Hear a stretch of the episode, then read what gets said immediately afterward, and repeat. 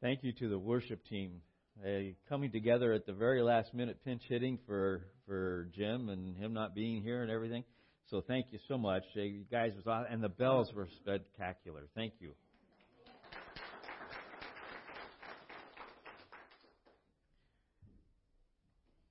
Easter Sunday, uh, Resurrection Sunday, uh, the Good News Sunday. I, there's a lot of ways of putting this. Uh, and in the, the reading that, that we did with uh, this morning from uh, 1 Corinthians, I'd just like to, to repeat just part of it, verses 3 and 4. It says, For I delivered to you as of importance what I also received, that Christ died for our sins in accordance with the Scriptures, that he was buried, that he was raised on the third day in accordance with the Scriptures, and that he appeared to Cephas and then to twelve, and then he appeared to more than 500 brothers at one time, most of whom are still alive today. And it's interesting that, that Paul put that in there so that he could basically say there are existing witnesses, close to 500 of them, who has seen him alive. So the idea is that he is alive. Um, the first Easter Sunday wasn't quite the same way, in the sense of, of the way they, you know, coming into it. Let's put it that way. So as we begin the, the message this morning, I'd ask that you join me in prayer. Father, we thank you that we can come to you. We ask that as we open your word, you'd open our minds and our hearts. We would receive from you through your Holy Spirit this morning. Things that will enrich our walk, strengthen our faith, and remind us the awesomeness of who you are. In Jesus' name, amen. In order to understand where we come from today in celebrating the resurrection, we need to start with Friday. At, and there's a, I can recall initially uh, trying to understand Good Friday and crucifixion and trying to put it together, and then realizing that Good Friday was the sacrifice of Christ that needed to be made in order for us to be able to be saved. And so it was Good Friday in the context of what he did for us. And we celebrate it. And so, uh, the death of Christ in John chapter 19, verses uh, 28 through 30, real quickly, uh, before we get to John chapter 20, where I'm going to focus this morning, said, After this, Jesus, knowing that all was now finished, said to, to fulfill the scripture, I thirst. A jar full of sour wine stood there, so they put a sponge full of the sour wine on a hyssop branch and held it to his mouth. And when Jesus had received the sour wine, he said, It is finished. And he bowed his head and gave up his spirit. Another part of uh, the Gospels, another Gospel says, he cried out, It is finished. And the idea of the, that phrase, he cried out, was with a loud voice. I'm not going to try to emulate it here, but the idea is that it, would, it was something you could hear for a distance. It is finished. The idea of the word finished, uh, a business term, paid in full. Nothing owed. Complete, done. After Jesus died on the cross, records in John that the Jews asked Pilate to uh, expedite the deaths of, of those on the cross because it was approaching the, the Passover evening and they didn't want them hanging on the cross through that. And the way of doing that was that they would break the legs of them while they were hanging. What that would do would uh, would cause them to be unable to push up on their legs to open their lungs and get a breath. And so they would collapse, they would bow over, their lungs would collapse and they would suffocate they asked that this be done. They came to Jesus, and and the the the, the one in charge looks up, and basically it's implied that hey, he's already dead. Well, let's make sure. And they pierced his side because they knew. You got to understand, these people, this is what they did. This was the, the, the group that did the crucifixion. It wasn't like a, a, a group that just got picked at random. This was their job. Within the framework of the Roman army, this is what they did. And they knew, oh, check, if you pierce the side at just the right point, it gets into the sac of the heart, and if it's if the person's dead, it bleeds out with water and blood separated. And so they pierced the side. Indeed, it came out water and blood, and so they did not break his legs. By the way, both of those things happening were to fulfill prophecy.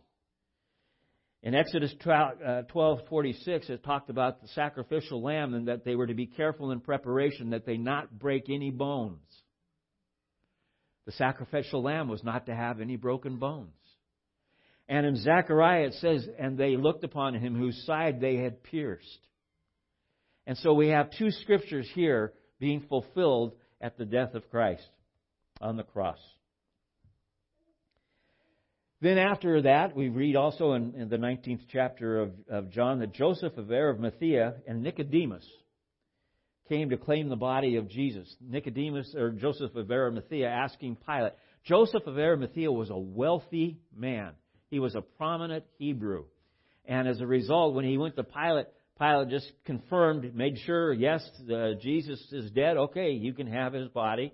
Uh, and what Joseph of Arimathea did was have him buried in jo- Joseph's own tomb that had never been used.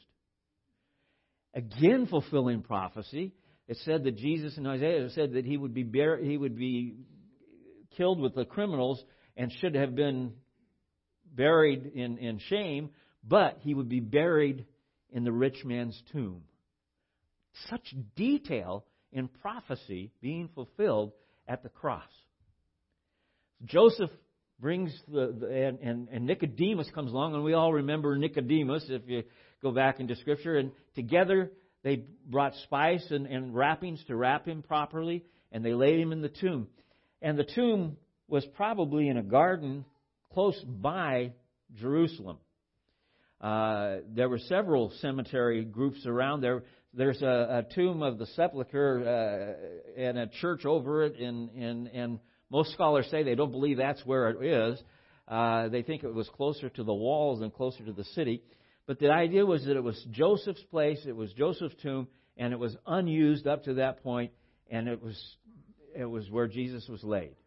And he was laid in honor instead of in disgust or in shame, which should have happened. As, and so we have this picture of Jesus being honored at his death. And they, they did it quietly, it says in Scripture, that, that they didn't want to attract a lot of attention from the Jewish leadership. They just quietly did it because they would have tried to stop that. They would have wanted Jesus buried as a criminal, or which would des- des- definitely just be the equivalent of being tossed into a hole someplace.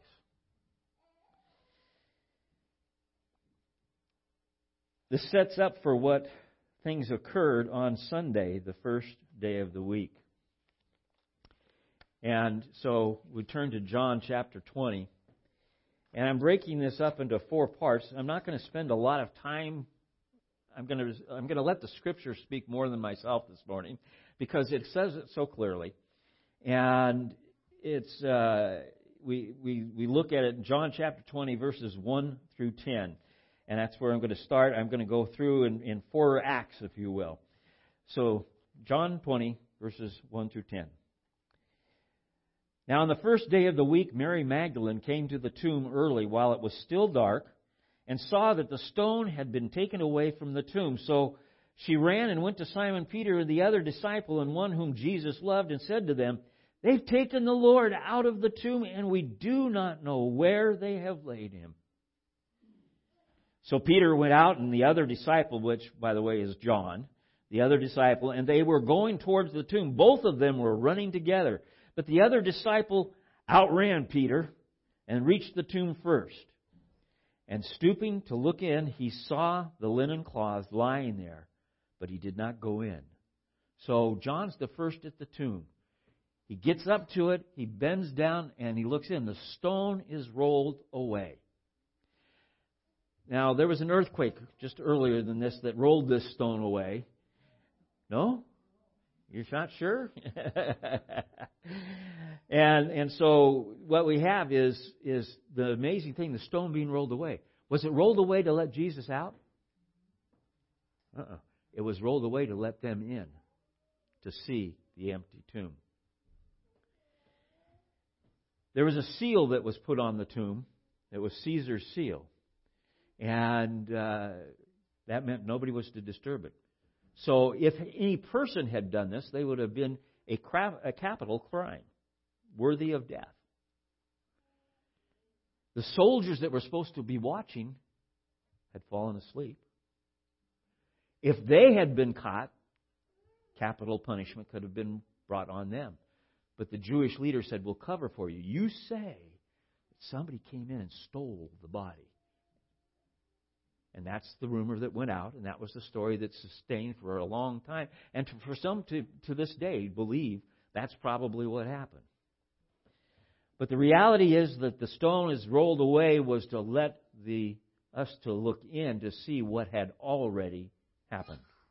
So here's John looking down in, and he sees the grave clothes laying on the on the, the ledge.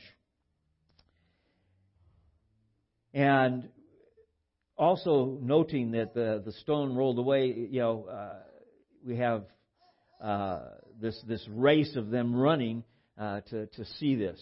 Now Mary had come earlier, and as she looked, she and it implies she looked in, didn't see anything. So that's what got this whole thing started. Now Peter catches up, and as only Peter can do, we see so Peter went out with the other disciple. They, they were going towards the tomb. They were both of them running, and it says, John's looking in, and then it says, verse 6 Then Simon Peter came following him and went into the tomb. No hesitation, no stop, just went straight into the tomb. This is rather typical of Peter.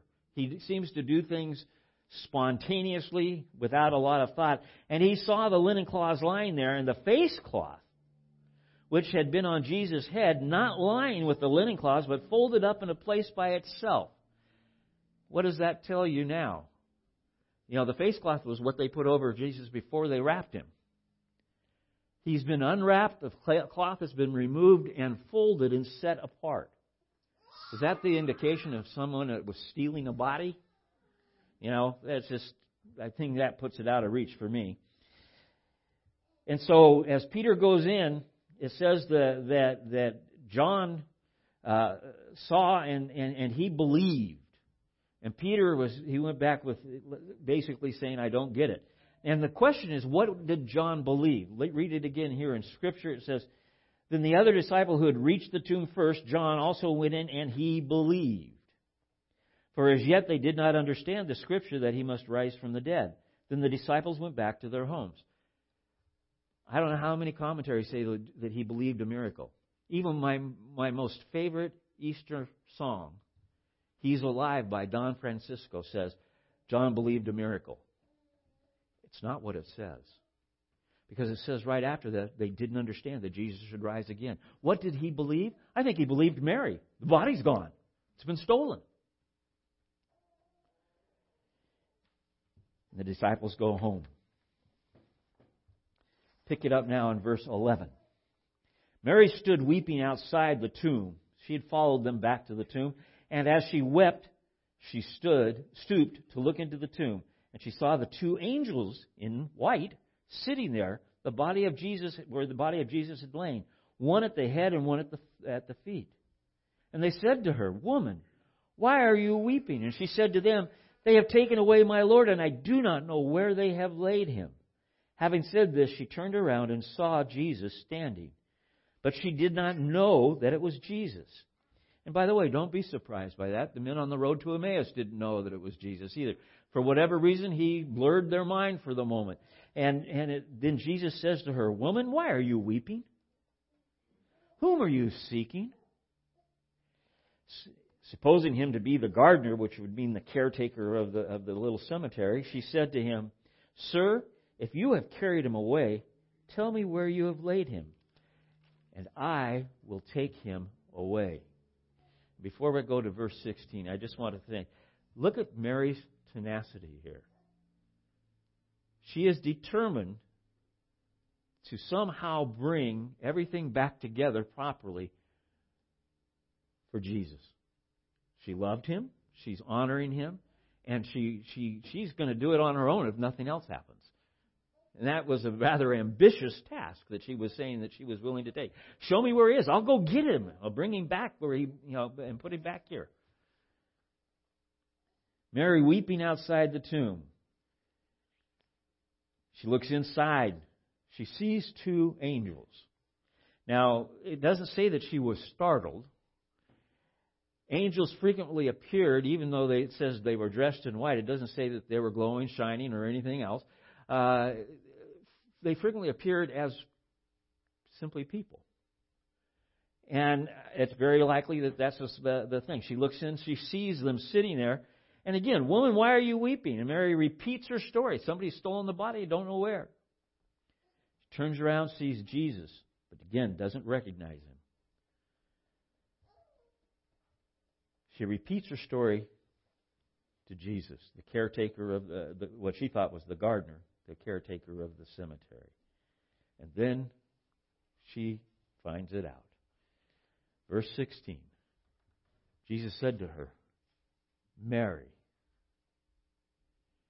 She turned and said to him in Aramaic, Rabboni, which means teacher. By the very way he said Mary, and probably had said it how many times over the period of years that they that she followed after him with all the other people that were following him and, and they and, and knew him and the, maybe as even calling back to the point in time where he delivered her. Mary, she turns instantly she knows Rabboni, teacher. It says Jesus said to her, "Do not cling to me." What do you think she had done? She probably had gone to her knees and grabbed around his legs. Cling to don't no, no longer cling for me, for I have not yet ascended to the Father, but go to my brothers and say to them, I am ascending to my Father and your Father, to my God and your God. And Mary Magdalene went, and we'll tell get to that in a minute. Because this phrase of of let go, I am you know uh, I am ascending to my Father and, and to my God. Uh, the idea was I'm I, not so much that I have not ascended yet, as much as there's a new thing that is working here. He wasn't buffeting her, touching him. Some people think that it had to do with with well, he wasn't to be touched before he ascended. When did he ascend? Forty days later. So, and he had been touched many times after that. In fact, we'll see that before this story is over again. And so, what was it that it was? I think it's just uh, as as best we can see a changing of the relationship. He's not going to be there to cling to anymore. But that's not the end. And she has that confidence, at least to know that as she releases, he, he tells her to go and tell you know my brothers and say to them, I'm ascending to my Father. And so Mary says, Magdalene, Mary Magdalene went and announced to the disciples, I have seen the Lord. And that he and, and, and that he had said these things to her. I have seen the Lord.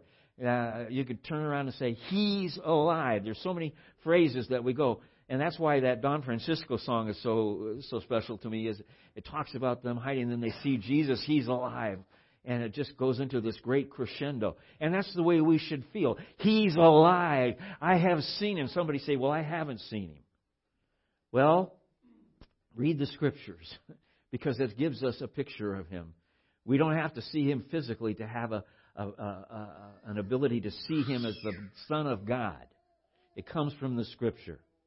And so we have that clearly for us to also say, I have seen him.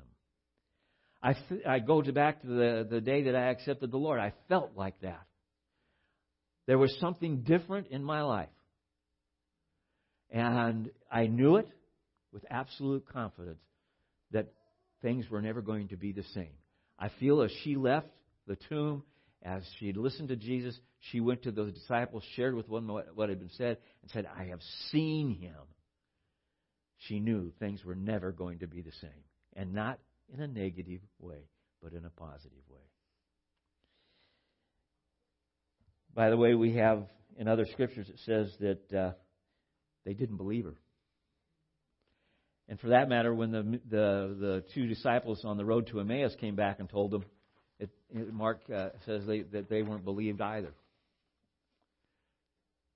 So you have to understand they weren't under expecting a physical, empty tomb, physical resurrection. They didn't know what to expect. In fact, if anything, all their dreams had been crushed. All their plans were shattered. They were uh, hiding in a, in a room quietly in fear that the Romans or the Jewish guard were going to come and get them too. So in John chapter 20, as we continue, it says, Jesus appears to the disciples, verse 19. On the evening of that day, the first day of the week, which would be Sunday, the doors being locked where the disciples were for fear of the Jews, Jesus came and stood among them and said to them, Peace be with you. It's a standard greeting, shalom blessings on you, and there's a number of things that go with that. When he had said this, he showed them his hands and his side, and then the disciples were glad when they saw the Lord. Now, you have to say in a minute, take a minute and say, wait a minute, I, I recall in another gospel it says that they were frightened initially. In between, it says, peace be with you, and where he shows them their hand, they were frightened. How did he calm them down? He showed them his hand, the hands. He showed them his side. And they said, it is Him. It's really Him. And they were glad. Jesus said to them again, Peace be with you. As the Father has sent me, even so I am sending you. Stop there for just a minute and understand. He is commissioning them right here, right now. As God has sent me, now I am sending you. He's setting them apart. This very, this very moment. People say, well, didn't that happen on the day of Pentecost? Not for the disciples. It started here. And when he had said this, he breathed on them and said to them, Receive the Holy Spirit. Now, this isn't the Pentecost experience. This isn't what happened on the day of Pentecost. It's not the same. But it is a parallel to a number of uh, things in the Old Testament where they received the Holy Spirit and were prepared by the Holy Spirit for the task that they were being commissioned for. This is a transition as we see it. The Holy Spirit, I believe, came upon them at this point. They, it says, receive the Holy Spirit. Be filled with the Holy Spirit. And then he gives them this statement If you forgive the sins of any, they are forgiven, and then when you hold forgiveness from them, it will be withheld. Somebody is thinking, oh, well, that means they had the power to say who is saved and who's not saved. No, that's not it. It was that as you preach the gospel, some will receive it. You can tell them they have been forgiven. And those who reject it, you can tell them grace is not yours. But it will have to do with the sharing of the gospel of Jesus Christ. It's not going to be their decision. Who makes this decision about who is forgiven and who's not uh, ultimately? The Lord does.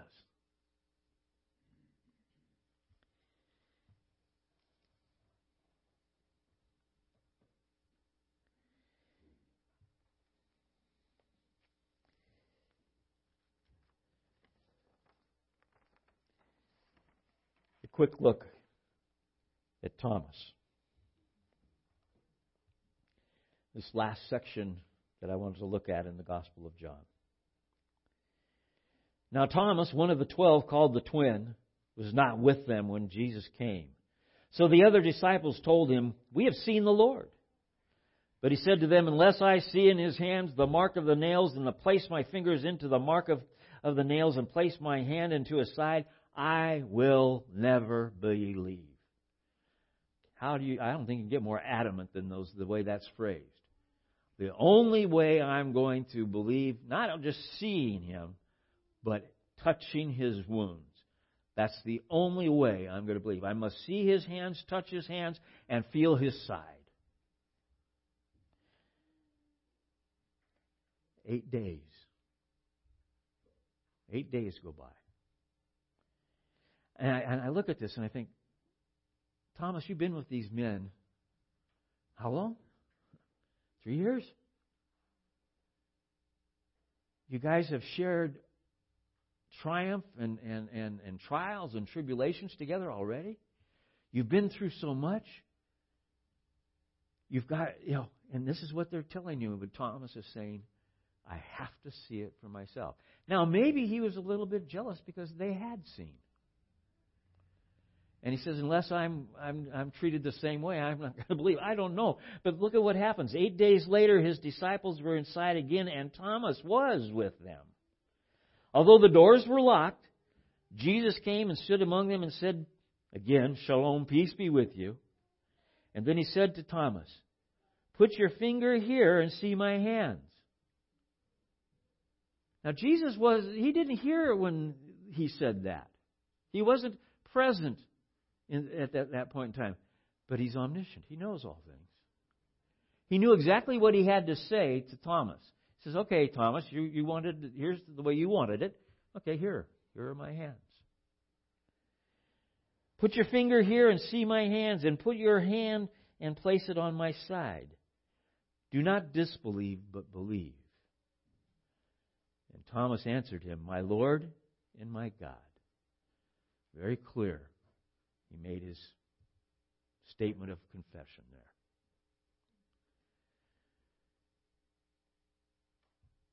The overall picture that we have here is just one of the, the uh, just you know the first day and, and and then a week later a picture that John felt was important that we would understand this is what has happened the full picture of the Gospels, you need to go to Matthew, Mark, and Luke as well to put it together.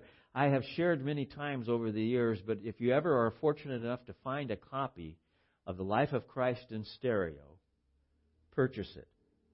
I heard one person say, "Well, it was going to." I found one in a used store, but they wanted twenty-five dollars for a paperback edition. That's not expensive anymore for what some of them are going for.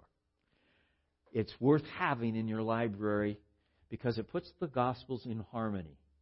And you read through and you can see the whole story. You don't have to go from gospel to gospel and back and forth and try to figure out the order, although that's quite an interesting uh, study. It's put there for you. And we get that whole picture of what happened. We go from Friday, the death of Christ, an earthquake that, that rips the veil in two, in the temple. What does that tell us? The access to God has changed. No longer are we going to need the high priest to take the sin offering in for us once a year and for himself as well. Instead, we have the high priest, Jesus Christ, who once and for all has gone through the veil that's not made, it's not a temple or a veil made of man, but of God and, and he's gone through. In fact, it says he is the veil. We come through him. His words that is finished, absolutely done. Nothing for us to bring to the altar in the sense of works to save ourselves. The work is finished. It is complete. It is paid in full. When Jesus says, uh, that, that picture of shalom, peace be with you. I can't help but tie it to the concept of the peace that passes understanding. And the peace that he says, I have come to bring. He says, In the world you're going to have tribulation, but I have come to bring you peace. Peace that is the reality that we are through Christ, through the finished work of Christ. When we accept with our our, our heart. And in fact, Paul puts it in Romans when I believe in my heart and confess with my mouth that Jesus is the Christ, the Son of God, I am saved. I am now at peace with God. What that means is there's nothing left for me to do for God to recognize me and to bring me into His kingdom. It's been done. What an awesome thing to think about. And it's all because of Easter. It's all because of the death, the burial, and the resurrection of Jesus Christ. It's not one without the other. There, there has to be the death, the burial, and bodily resurrection of Jesus Christ. And if you separate any one of those things out of there and try to make it happen, it can't work. It's a concert, a symphony, if you will, put together by God. The death, the burial, the resurrection. And all who confess with their mouth and believe in their heart, they are a part of the kingdom of God. What a powerful message for us today. I don't ever presume to know where everybody is with the Lord. Uh, so I, I, I ask clearly this morning that if you do not are not confident in your salvation, don't leave today without having talked to one of the elders or maybe somebody else you know here who is a believer and discuss it and if necessary make a time to get together and, and, and, and go through it together. Be confident. God wants us in that position that we know, that we know, that we know that we are in His grace, that we have eternal life. I would uh, like to move from this to communion. In communion, let's uh, go ahead and have the worship team come up and the ushers pass out the communion. Pass it until we've all been served. Hold it until we share it together. And then we'll go over a verse together.